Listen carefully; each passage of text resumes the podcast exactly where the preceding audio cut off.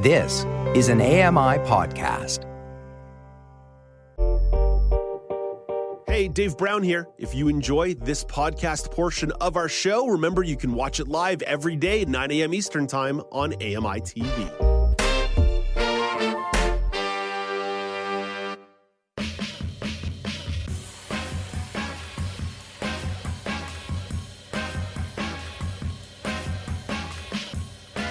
Welcome back. It's now with Dave Brown on AMI TV.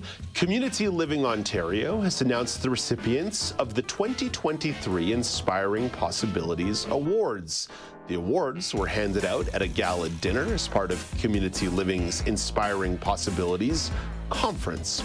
Chris Beesley is the CEO of Community Living Ontario, and Chris is right next to me in Studio 7 at AMI headquarters. Hey, good morning, Chris. Thank you for making the time. Good morning, Dave. Great to be here. So, Chris, let's start with the conference itself. What were your takeaways from this year's conference?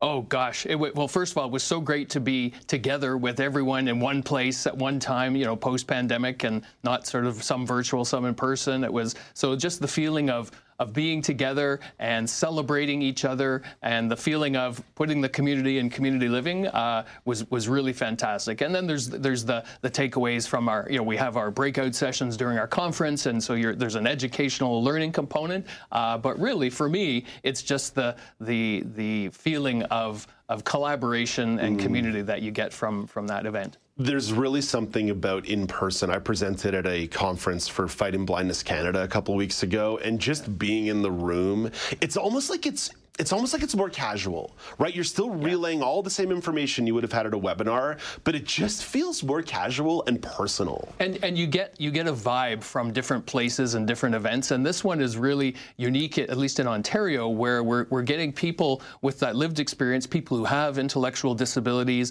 along with family members, board members, professionals, all coming together uh, just to, to be together, to learn together, to celebrate together. It's awesome. How do you strike the balance between the educational component, the advocacy component, and then just the fun component?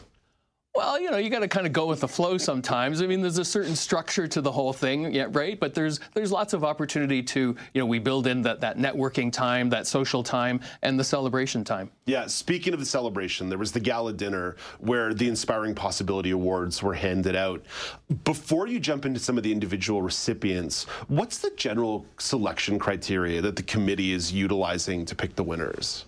Well, we're really looking at uh, inclusion as our as our overarching theme, right? So, what is going on? What are people thinking about? What are they doing that moves people towards what we would call authentic inclusion? The, mm. the, the things that just allow people to have a typical life? What are the supports that people are looking at needing and accessing that just allow people to have a typical life in the community to not only be present and participate, but actually contribute to their communities? And so that's where, you know, that's sort of our overarching theme. And then we, you know, as the, as the awards talk about, it's inspiring possibilities mm. in others real intangible, right? Real intangible, practical things that build inclusion and build community. Absolutely. Yeah. Okay, well, let, us break a couple of these awards down piece by piece. Joseph Lambert received the Jason Ray Award. Why was he an excellent candidate to receive this award? Oh, so Joseph is, you know, awesome guy uh, with with you know, an incredible lived experience. Actually, he'd be great on this show sometime uh, because you know he he had uh, lived years in an institution, so people used to be almost automatically institutionalized if they were identified as having an intellectual disability and and rather than take that experience and you know and the trauma he experienced and and hold that within him he's decided to contribute to to his community by helping train uh, others who are support workers in uh, how they can best support people who have an intellectual disability. So he's taken the negative and he's acting as a mentor and a teacher to to help people who, who provide those supports to do the best they can and have an understanding and an empathy to, for the for the people that they're working with. Speaking of institutions, Barri Cohen received an award for their documentary Unloved Huronia's Forgotten Children. Barri actually came on the show to talk a little bit about the making of the documentary and the response they received from putting it out there. And, and, and I, I watched it. It was a powerful, powerful documentary. Barri ended up receiving the Inclusive Media Award. I think there's probably some self evidence to this, uh, to this answer, but how was her work received and why did she end up receiving the award? Well, I think the work was received as, as you said, it was, as the powerful documentary that it was, and it was received with um, uh, humility, with tears, with uh, concern, with empathy, with but but I think again, inspiring possibilities. Let's let's understand our past so that we can chart our way forward. And I think mm. really that's one of the central messages that that Barri's film portrays. And so we just wanted to recognize the the the importance of that work, of her commitment and her passion that's evident in the in the final product, and and that it's it's going to be a, a, a resource and a tool again for us to understand our past, so that we don't repeat it yeah. and we can learn from it and move forward together. It it documented the viewpoint of survivors so powerfully and and it provided a real document of the problematic history that that isn't even the distant past right it wasn't the distant history this was exactly. contemporary history that barry documented but i think especially because it came through the viewpoints and voices of survivors you hear the voices of people you can't get better than that right? yeah you really yeah. can't and that again goes back to this idea of giving people a platform and building, and that's what it's all about. Yeah. So, going a little bit further here, Everyday Friends were the recipient of the Changemaker Award. What was their role in the community that ended up get, garnering the, this honor?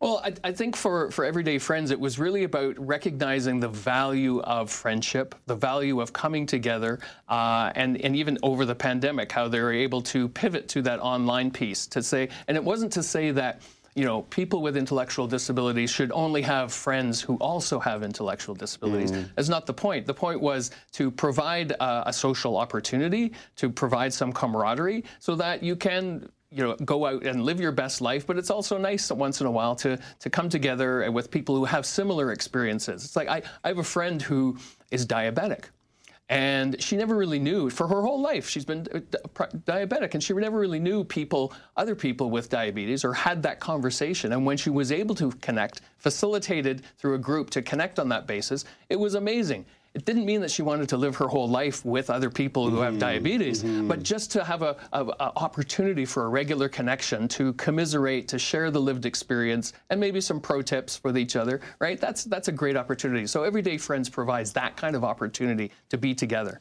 One more person to shout out here, and that's Lisa McNee Baker, who was awarded with the Innovation and Accessibility Award. What did Lisa do to earn this honor?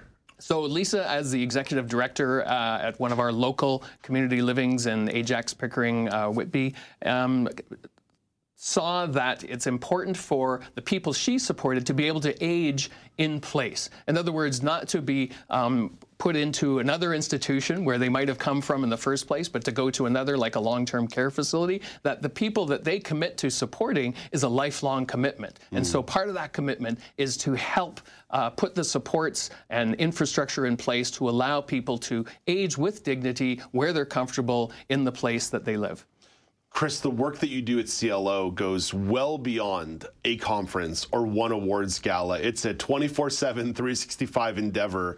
What are the points of contact for folks to learn more, follow along, maybe even get involved with Community Living Ontario? Sure. Well, we, we have uh, 117 local associations wow. for community living across the province, and we're part of a national federation called Inclusion Canada. So we're known by either community living or inclusion province or territory. Um, you can you can Google us. You can go to communitylivingontario.ca. You can Google you know uh, uh, Inspiring Possibilities Awards. We're on all the social platforms, so we're out there. We we want to connect. We want to bring people together, and so absolutely, we'd love to hear from people. Oh yeah, absolutely, folks. If you can go out there, get involved, offer your support, whether it be in Ontario or across the country as well. Chris, before I say goodbye to you, you were sitting here in Studio Seven right next to me as I was engaging in the daily poll with Elizabeth. Elizabeth and Laura. You are also Toronto based, Southern Ontario based, uh-huh. at Accessible Media on Twitter, at Accessible Media Inc. on Facebook. Do you find local recycling policies and all the different local recycling policies to be confusing? Absolutely confusing.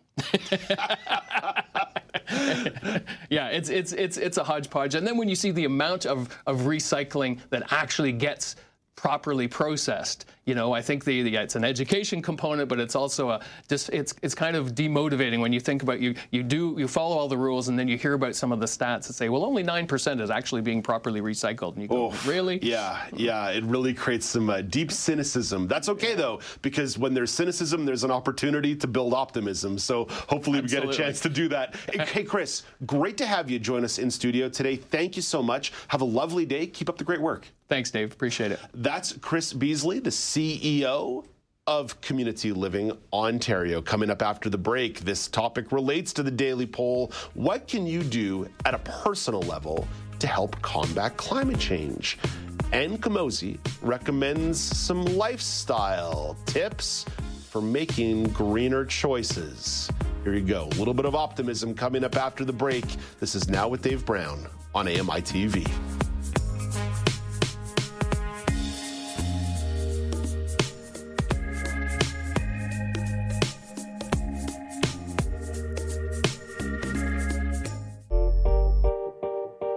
Dave Brown here. If you enjoy this podcast portion of our show, remember you can watch it live every day at 9 a.m. Eastern Time on AMI TV.